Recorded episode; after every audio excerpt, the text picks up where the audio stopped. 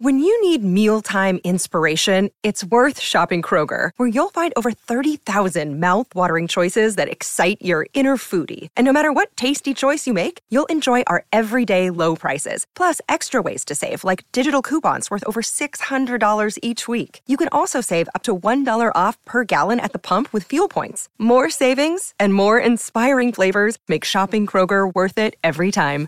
Kroger, fresh for everyone. Fuel restrictions apply. Buongiorno, buon sabato a tutti, buon weekend e bentornati qui su Dufer e Boldrin. Ciao Michele, stavolta senza sfarfallì, senza rimpicciolimenti, se- abbiamo risolto tutto. O, o almeno così speriamo. Ciao Riccardo. Allora, ciao. ritorno al passato, abbiamo abbassato la qualità della camera via e si è aumentata la qualità del rendimento. È aumentata la qualità del rendimento.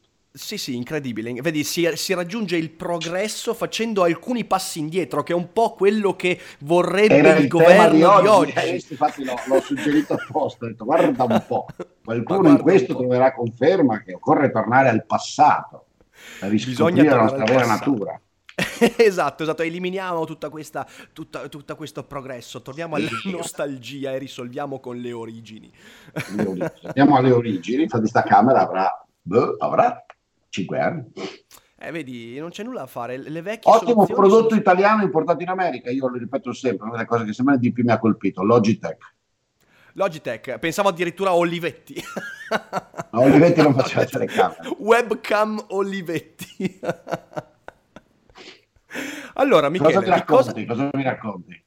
Ah, di cosa- di cosa parliamo oggi? Cioè, nel senso, il tema, il tema oggi mi ti sembra avevo che... proposto di riflettere su questa cosa su cui abbiamo ironizzato, e cioè come sia che da, a mio avviso, give and take con 200 anni, eh, forse un po' meno, il grosso del pensiero umanistico, eh, diciamo così, eh, europeo, occidentale, e di conseguenza anche buona parte dell'opinione pubblica o quella parte dell'opinione pubblica che si diffonde, a cre- che si dedica a creare opinione pubblica, fondamentalmente giornalisti, opinion maker, eh, santoni, tuttologi, eh, TED speaker, eh, eccetera, eccetera, ha deciso che il suo ruolo nel mondo è quello di raccontare che va tutto male che il sistema ci sta distruggendo, che veniamo disumanizzati, che la violenza del sistema su di noi cresce, che c'è sempre una tragedia dietro l'angolo,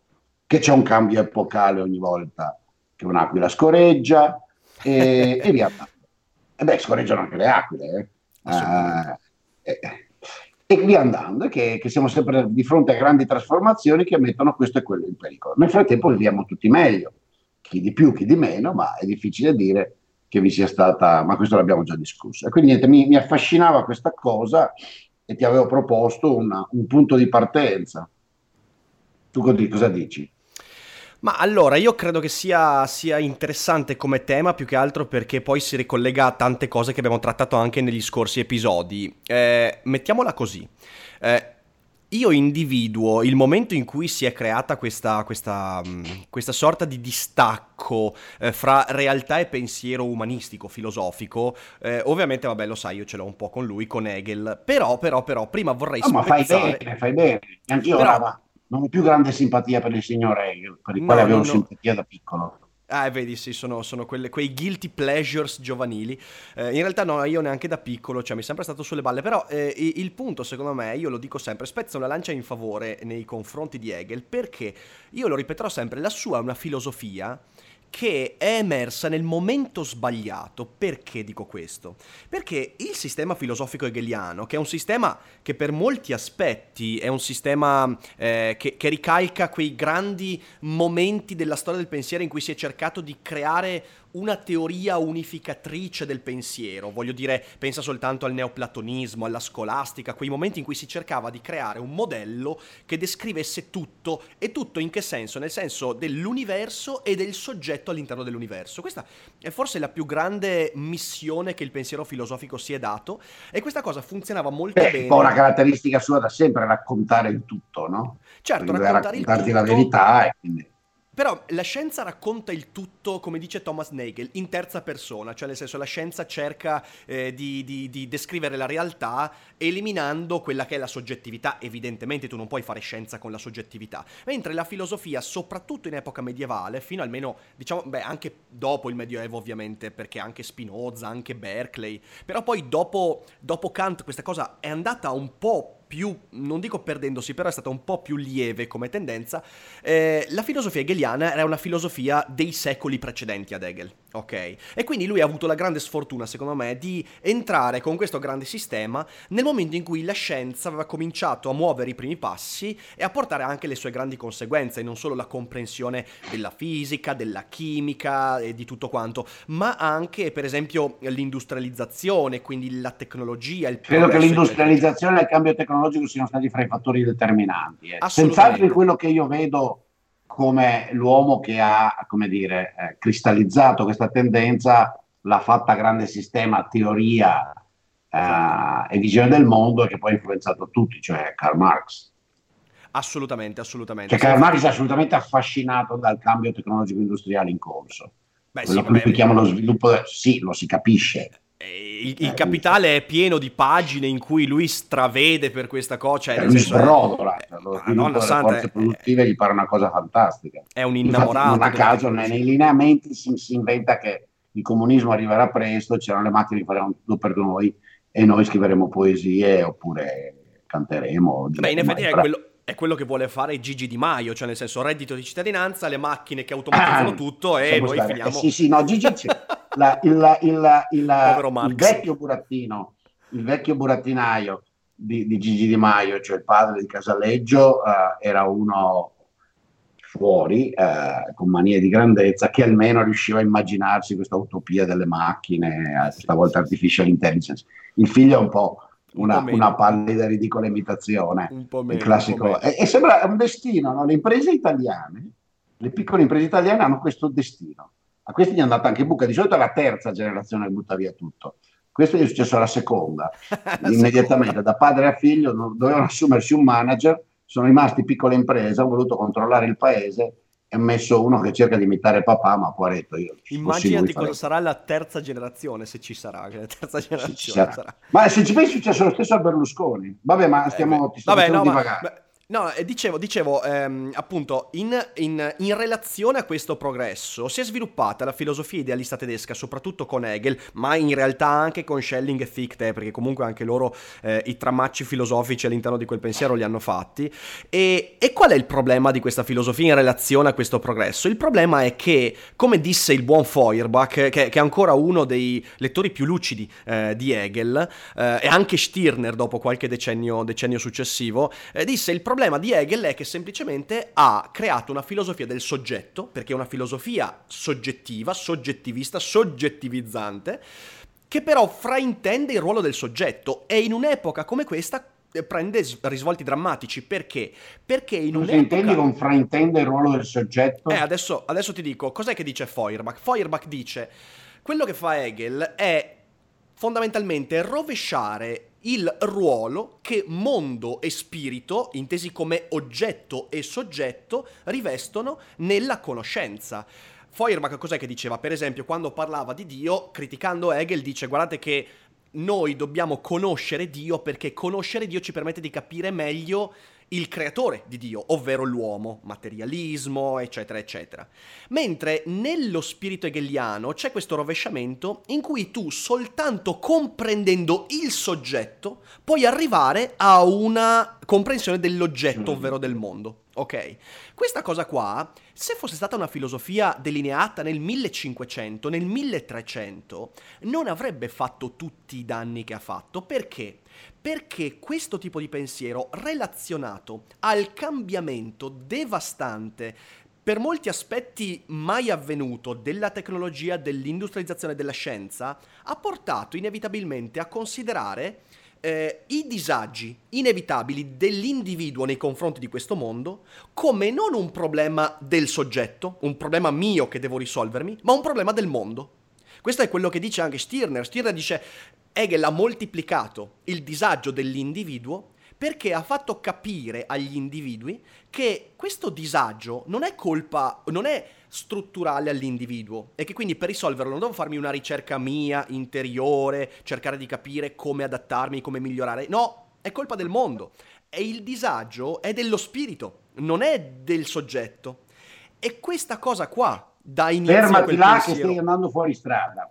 Ma come ti stai infilando, no, ti stai infilando nel dibattito tutto interno a un punto di vista che è l'unica cosa che contribuisce alla fine, ed è a mio avviso piuttosto tragica, anche se eh, per lungo tempo Mhm. ho, ho pensato fosse una grande idea, è questa della dialettica. Se ci pensi Mm. tutta questa cosa, Sì. è questa costruzione di sistemi di pensieri polari, bipolari, Certo. in cui c'è il soggetto e l'oggetto, l'io e il Dio, che poi porta passi in passetto a questa idea di dover leggere tutto il mondo con un positivo e un negativo, un dentro e un fuori. Mhm. Ah, una delle eh, eh, cose che mi affascinarono da adolescente e che poi ti rendi conto che è fondamentalmente un concetto privo di senso, nel senso privo di referente, vuol dire tutto, non vuol dire niente, è quello di alienazione. L'alienazione, anche questo si costruisce su questo meccanismo bipolare. Ci sono, c'è l'io vero, che non si capisce cosa sia, è ipostatizzato, è un'assunzione, esiste l'io vero. E poi esiste l'io alienato, che si contrappone ad esso, esce da esso, eh, ed è il prodotto, che ne so, delle merci, del lavoro, del lavoro sottomesso, del lavoro ripetitivo, del lavoro in funzione della produzione del valore di scambio, non del valore d'uso, cioè, ma anche il valore di scambio, il valore d'uso. Questa struttura, questa lettura continuamente bipolare del mondo, in cui c'è una cosa vera e una cosa falsa, eh, la cosa buona e la cosa cattiva, la cosa che sta è la, quella che la nega. Eh, ecco, non lo so, c'era prima, in Kant io non ce la ritrovo, che è l'ultimo grande che conosco abbastanza bene da poterne parlare, eh, prima di Hegel, la ritrovo completamente in Hegel. No, beh, anche in Kant, cioè, però Kant lì ha avuto la lucidità di dire, certo che esiste, tanto per, per parlare, voglio dire, poi per schematizzare un po', la dicotomia fra il fenomeno e il noumeno esiste in Kant, Eh, Sì, è Kant- una filosofia, è una filosofia dell'incontro fra soggetto e oggetto, solo che Kant semplicemente dice, ascolta, se c'è una roba come l'io vero, come lo spirito, come Dio, come l'anima, semplicemente non posso saperne nulla, quindi non posso farne scienza, non posso farne filosofia, eccetera, eccetera. Quindi almeno Kant ha avuto quella, quella decenza intellettuale di dire quella roba lì c'è, ma se ce l'ho me la coltivo io, che è appunto quello che diceva, che, che- che ha detto fondamentalmente Stirner, è quello che ha detto Feuerbach. Eh, il problema non è che esista o meno quella dicotomia, perché in fin dei conti, se noi andiamo a guardare bene co- com'è strutturata anche la nostra vita, noi sappiamo perfettamente che eh, la mia vita io la vivo in prima persona, tanto per dirla di nuovo con le parole di Thomas Nagel, ok? Cioè io vivo una, in una dimensione soggettiva interiore, io ce l'ho, non la posso negare, non posso farne scienza, non posso portarla e inserirla in un modello matematico, ok? Perché nei modelli matematici e scientifici eh, etero-fenomenologici dovrei- dovrò sempre studiare le cose in terza persona, ovvero fenomenologicamente, così come appaiono. Ma nonostante questo, so, io percepisco di essere un individuo che vive una sua interiorità. Il problema non è l'esistenza di questa dicotomia, a mio parere. Il problema è utilizzare questa dicotomia per dire che i problemi che sento miei in realtà sono i problemi del mondo. Ed è quello che viene portato avanti dall'eghelismo ed è quella la- la- l'apertura poi della destra e della sinistra hegeliana che poi hanno, eh, voglio dire, hanno contagiato tutta quanta la storia della filosofia. Severino in Italia è uno degli ultimi, diciamo così, ehm, che hanno che hanno catturato in maniera, in maniera totale questo tipo di pensiero, poi ovviamente con i dovuti distinguo. Eh, magari un giorno parliamo anche io e te di Severino co- come si deve. Di nuovo, sì. Con- No, beh, eh, da- oddio, oddio, tu magari sì. ne hai parlato anche troppo, effettivamente. Magari ne parlerò io No, no, mi va, mi va benissimo continuare a parlarne, magari è un'opinione diversa, comunque concordo su quello che stai dicendo. Il, il punto è appunto che da questo nasce una visione anche del ruolo dell'intellettuale, del, di chi si considera tale, del filosofo, che è una visione eh, secondo cui in essi sta la verità del mondo, va disvelata. Bravissimo, bravissimo. Essi l'hanno, com- l'hanno compresa, va svelata a noi alienati, eh, confusi, eh, eh, come dire, che viviamo nella falsa coscienza e Mhm. ci va mostrato che questo mondo e il male va superato. Bravissimo. Adesso bravissimo. va opposto una, un, un alter mondo sì. uh, tipicamente sognato, perché poi, poi, l'intellettuale non riuscendo più a partire proprio secondo me dall'Ottocento, su questo me è importante questo aspetto che dicevamo prima, uh, e cioè che la, la, la, lo sviluppo tecnologico e il cambiamento radicale del rapporto col mondo e la sua complessità. Il mondo cresce di gradi di complessità rapidamente fra il primo Settecento e metà Ottocento, uh, a una velocità prima mai avvenuta. Impensabile. Cresce l'entropia, se vogliamo, uh, vogliamo fare i difficili. E diventa più complicato per uno che non abbia delle basi obiettivamente scientifiche capire come funziona.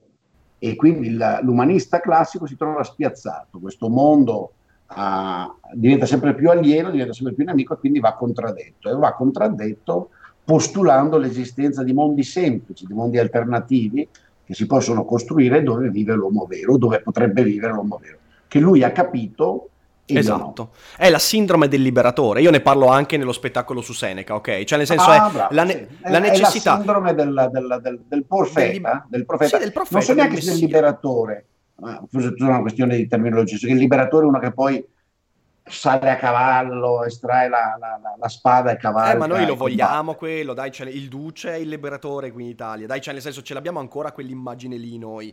Eh, ancora oggi vogliamo il condottiero che a cavallo arriva e ci dice ma questa è una dalle.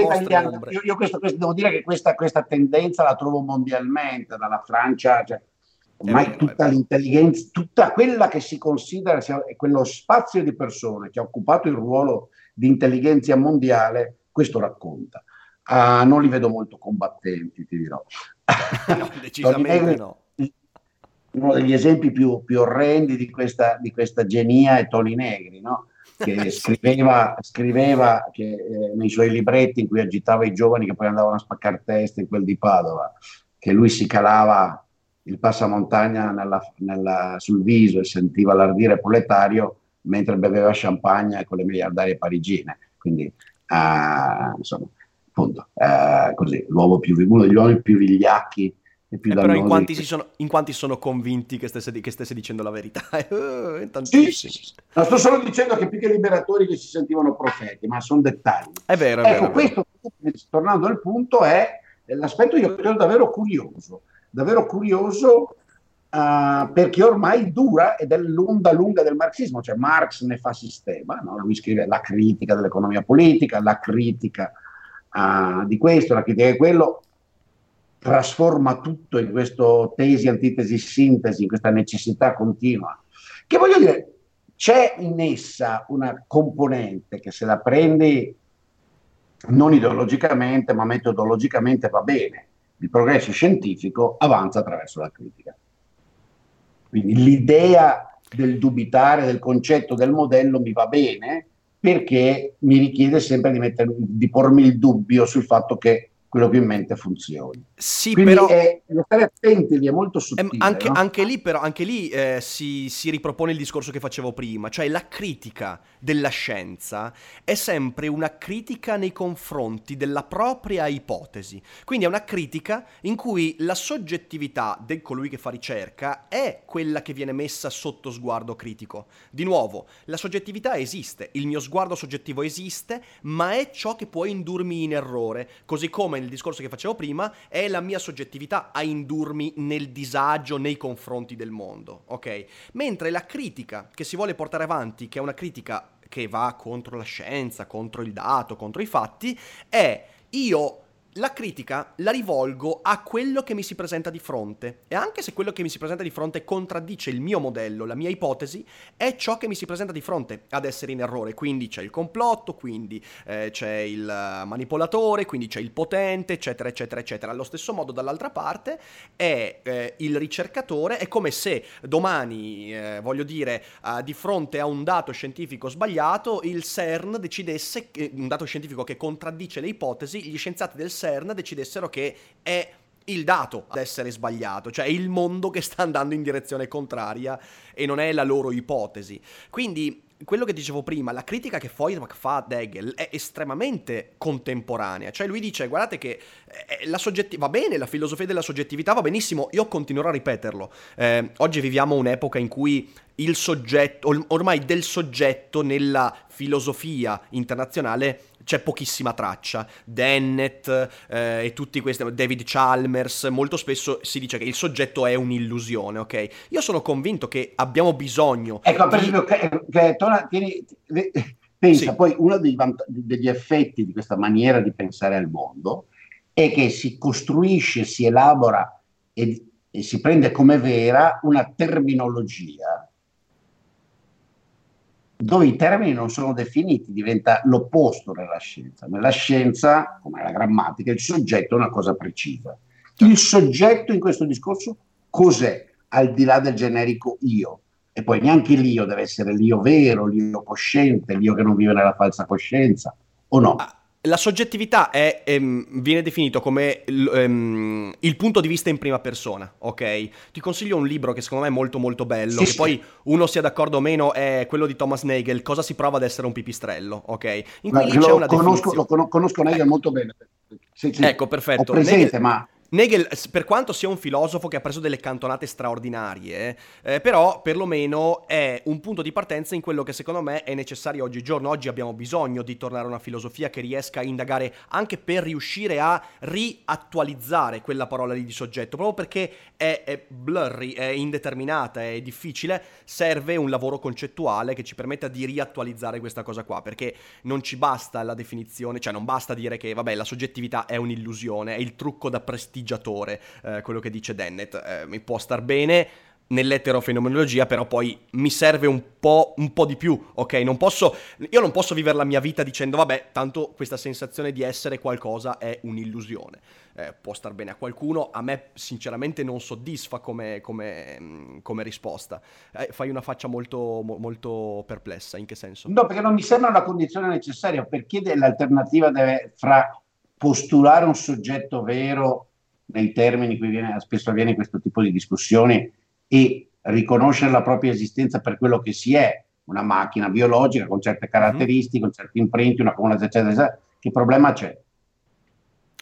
Ma cioè, il tutto viene spesso, secondo me, esagerato nella sua complessità, perché viene recasted in un formato uh, pre-scientifico da cui tutta la discussione, ma qui stiamo deviando, ma sì, vabbè, sì. va benissimo. Ah, possiamo uh, parlarne una volta di questo. Stiamo deviando dal tema che era più mh, quasi sociologico, di, socio- di, di, sociologia culturale, ma eh, il tutto, eh, in mio umile avviso, avviene perché si continua a postulare l'esistenza di una mente, di una identità uh, nostra che de- del soggetto umano, del, del, del, di una roba come me, ok?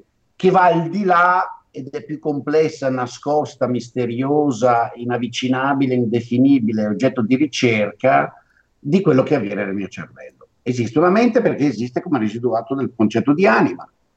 E questo crea poi soggetti diversi, alcuni profondamente atei, eh, il bisogno di costruire teorie che non si capisce bene di cosa parli.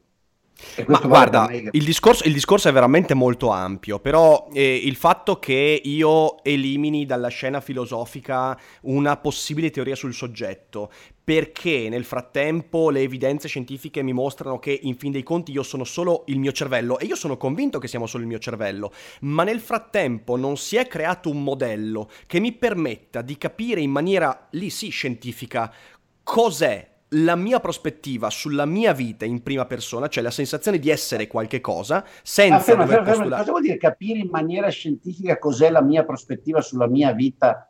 Adesso stiamo veramente cioè, deviando dal tema, non eh. importa, ci ritorneremo.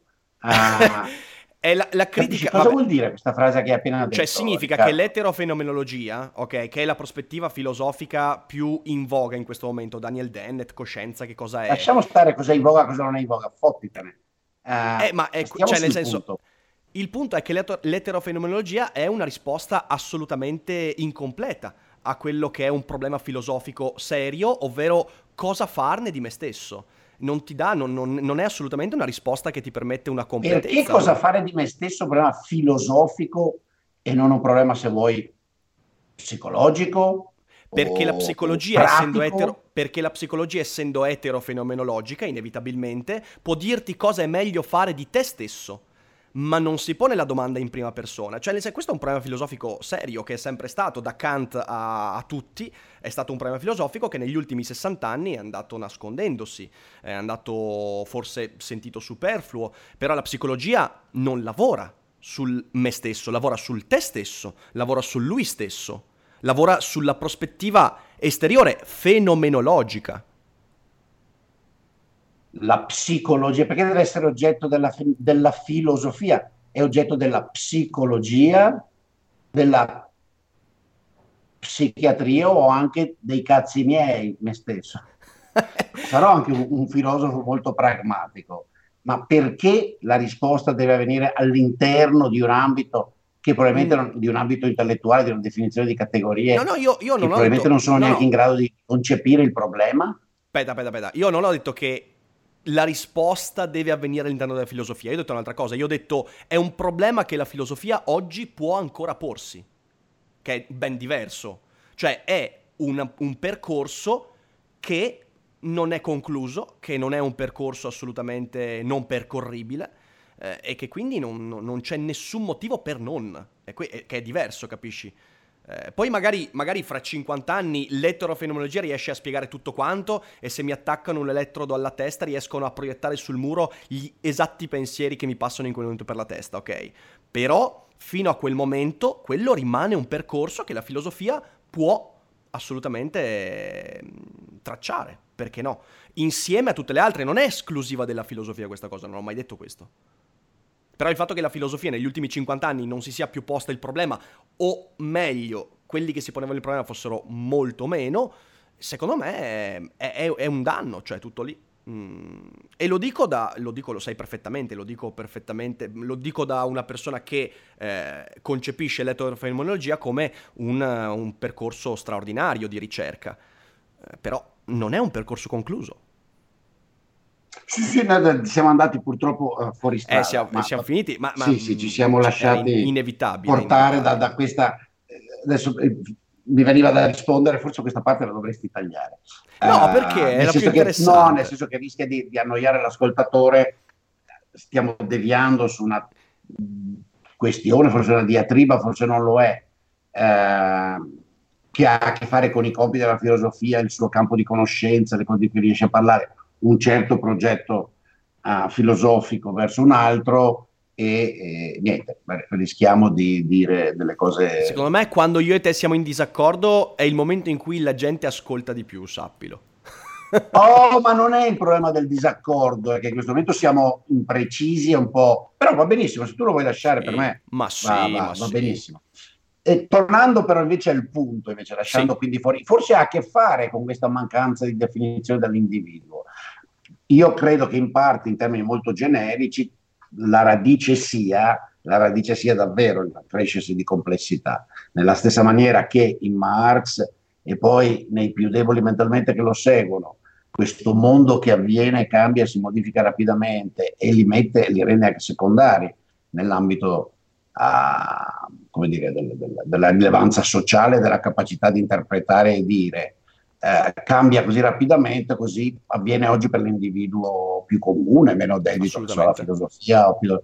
E quindi è di grande ausilio il filosofo che sul giornale spiega quanto negativo sia il mondo, quanto terribile esso sia, quanto poco vero esso sia, quanto disastroso tutto questo sia, perché questo aiuta a, a vivere e a, a, a sentir be- sentirsi bene in una situazione di soddisfazione. Sì, uh, cosa vuoi? Purtroppo... Ed è diventato quindi il pensiero dominante. Scusa.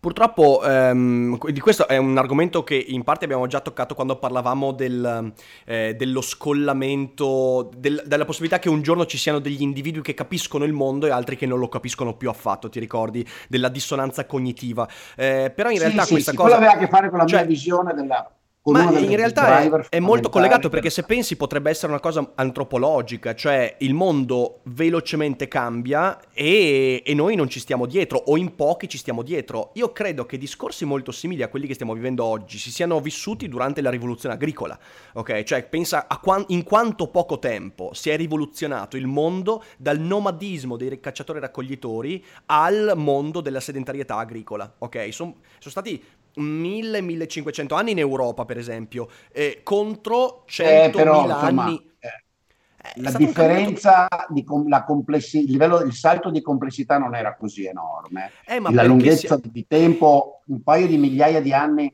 è dieci volte di più.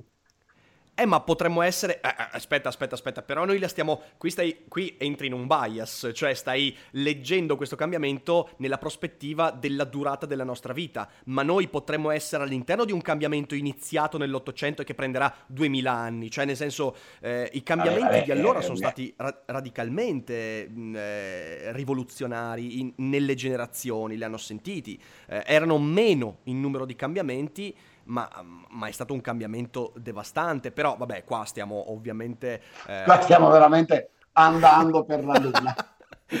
stiamo, stiamo, fantasticando. Sì, il, punto, il, punto, però pratico, no, non, ti, non, ti, lanciare in voli pindarici, siamo ovviamente dentro un cambiamento che dura da 15.000 anni, 50.000 anni, anche biologico, non c'è dubbio alcuno. Il punto è che il cambiamento avvenuto, misurabile, verificabile, è, è molto concreto, avvenuto in 200 anni in alcuni paesi come l'Italia addirittura meno, uh, è, è, enorme rispetto a qualsiasi altro cambiamento avvenuto prima. Su questo non c'è dubbio alcuno. Io non ritengo né niente di, come dire, uh, di cui aver paura, è la conseguenza dell'accumularsi, questo sì, di forze produttive e conoscenze tecnologiche, è fondamentalmente la nostra capacità a un certo punto, maturata dopo secoli di, di vai e vieni, di controllare energia altra da quella animale, eh, alla fine è tutto lì, eh, ma va benissimo, eh, può darsi che questo continui, non lo so, io credo che per l'uomo che vive oggi sia comunque un cambiamento drammaticamente rapido, a mio avviso molto certo. più rapido della transizione da hunter-gatherer a, da raccoglitori eh, a, a, a contadino sedentario, che appunto prende comunque 10, forse 15 volte più tempo di quello che questa ha preso e certo era un cambiamento, stavano fermi, si creava il nucleo, si creava il villaggio, bla bla bla, però quello era. Uh, poi chi lo sa, forse anche loro hanno avuto il loro Hegel. Senz'altro sicuramente, sicuramente ce l'hanno avuto. Senz'altro hanno costruito Dio, ecco, non c'è alcun dubbio, credo, dalla letteratura sull'argomento, che è allora che nasce quella... È proprio lì, Pensa, pensa, che chiameremo la religione organizzata, e cioè i soggetti a cui deleghiamo la funzione di essere gli intermediari fra noi e il divino, è ciò che non conosciamo, eh, è ciò che non capiamo, è ciò che ha creato tutto questo. Il filosofo nasce allora in un certo senso. La scrittura nasce allora, cioè nel senso è, cioè, è, stato un cambiamento veramente, adesso no, non voglio tornarci, però è stato un cambiamento veramente tosto, ha preso qualche migliaio, ha preso 1500 anni, però nelle generazioni l'hanno sentito, quindi io credo che lo Hegel lì ce l'hanno avuto assolutamente, eh, in forme diverse, ma, ma, ma c'è stato, eh, e credo che sia un po' periodica questa cosa, adesso non so, non, non, non entriamo nei cicli della storia se lo facciamo come Vico e come Hegel, però... Eh, però da quel punto di vista lì, insomma, ehm, eh, credo che probabilmente oggi sono di più i mezzi, sono i cambiamenti più veloci, ma non è la prima volta che l'umanità si trova di fronte a una cosa del genere. E credo che questo disagio qua, eh, questo disagio qua, eh, appunto sia un disagio che poi da alcuni viene tradotto con il eh, ho bisogno del liberatore, ho bisogno del, del messia, ho bisogno perché la colpa, la colpa è del mondo. E in fin dei conti chi sopravvive a questi cambiamenti è chi darwinianamente sa adattarsi e quindi riesce a eh, rendersi conto del fatto che il disagio che sente non è hegelianamente facente parte del mondo, di un movimento della storia autonomo, non c'è il negativo nella storia, tanto per dirla la Hegel, il negativo eventualmente c'è in me, c'è in quella cosa che chiamo me stesso e quel disagio lì devo farci io i conti con gli strumenti che poi il mondo mi dà, ma quando mi mi pongo, eh, diciamo così, nella prospettiva di considerarmi come una manifestazione dell'assoluto, io come, allora lì, allora lì mando tutto a puttane. In questo sentite si scatena un po' il filosofo di Fer, no? C'è una dimensione del filosofo, lo vedo. In cosa? In cosa? Nella, nella maniera in cui descrivi questa, sì, questo cioè, tema, questo concetto. No, beh, a me, a, me, a me, questa cosa piace, piace, tantissimo perché è anche uno dei temi che ho sviluppato nell'elogio dell'idiozia. Eh, quel rovesciamento lì è uno dei momenti drammatici nella storia del pensiero eh, e credo che ancora, ancora, non l'abbiamo digerito e quello che stiamo vedendo oggi, insomma, sia, sia il, il, frutto, se non ultimo, spero penultimo di, quel, di quell'eghelismo che ancora, insomma, ci, ci, ci contagia tanto. Ehm, però io, io, Ma no, credo che durerà. A me sembra, ecco, a me interessava, io mi ero più focalizzato sull'aspetto sociologico o, o psicosociale. Ormai quella professione si è creata. La cosa divertente è che io credo che, forse anche come conseguenza di quella mia idea che, che tu adesso hai menzionato, no? sulla, sulla, sulla disuguaglianza sulle disuguaglianze, sulla loro natura, sulla loro origine nella società in cui viviamo. Uh, io credo che questa biforcazione, eh, onestamente, sì, questo suona molto pessimista, quello che vuoi tu, ma secondo me questa biforcazione nel, fra i gruppi di umani, che in parte è sempre esistita, ma adesso è una, è una, è una demarcazione sempre più forte, sia non risolvibile. Non, non credo che ci, no, non credo che sia risolvibile, perché è una questione, non è questione di pensarla, è una questione pratica, capisci? E nella misura in cui non è risolvibile rimarrà lì, il che vuol dire che la professione dell'amanuense di massa, la professione dell'intrattenitore, la professione di colui che racconta il negativo e il suo disfarsi domani e quindi grazie a questo ristabilisce uh, una speranza, fa sentire un ruolo, fa sentire nel giusto molti, uh, sia qui per rimanere, eh, ci sia per sempre. Proprio perché il probabile evolversi di tecnologia, società, divisione del lavoro, poteri, conoscenze sarà tale da rendere sempre più persone poco capaci di, di, di, di gestirlo il mondo, eh, di capirlo, comprenderlo, sentirsi soddisfatti e quindi sempre più in domanda della, ma guarda, infatti... L'ho chiamato amanuense, non so perché, era sbagliato, del giu... non del giullare, del consolatore. Il consolatore, sì, il pensiero consolatorio. Il consolatore, adesso mi viene in mente l'espressione francese del consolatore, eh, spagnola, ma non importa. sì, sì, è proprio il pensiero tu consolatorio. Sono... Come scusa? No, no, non importa. E no, quindi sono, su, su, questo pessimismo non lo so in realtà. Eh, potrebbe essere che, diciamo così, forse se ne verrà fuori eh, come noi due non vorremmo, cioè nel, in maniera che chi poi ha le informazioni, chi ha la capacità, riesca in qualche modo a trovare un modo per trascinare anche coloro che non vorrebbero essere trascinati. Insomma, potrebbe svilupparsi un modo non democratico di passare al livello successivo. Eh, forse, questo, forse, questa è la cosa anche più spaventosa. Nel momento in cui i pochi che hanno avuto accesso alle tecnologie, che hanno accettato questo stato di cose, si rendono conto che i molti non riescono a stare dietro, potrebbe essere che i pochi prendano in mano la situazione e come dei liberatori eh, platonicamente, quindi creando un circolo vizioso, riescano a far fare il passo ulteriore all'umanità. Forse questa cosa è ancora più terribile che il tornare all'età della pietra, non lo so, non lo so quanto sia. non lo so, non lo so se tutto questo poi si trasformerà sì, nella creazione di nuovi santoni che guideranno le masse. Eh. Avranno un problema fondamentale perché siccome il progresso tecnologico e la sua gestione deve passare attraverso un insieme di conoscenze molto specializzate, hanno bisogno di molte persone e non solo, hanno bisogno dell'appoggio di queste persone. Adesso non voglio fare scenari apocalittici, sai che a me non piacciono molto, anzi mi ci trovo sempre molto certo, in difficoltà. Certo. Io stavo, volevo semplicemente osservare, insomma, i galli della loggia, i negri, i vari eh, eh, guru eh, italiani e, e non solo mondiali che raccontano da sempre i tragici destini di questa società, la fine di tutto, eh, l'alienazione, la distruzione della natura e dell'umanità si moltiplicheranno.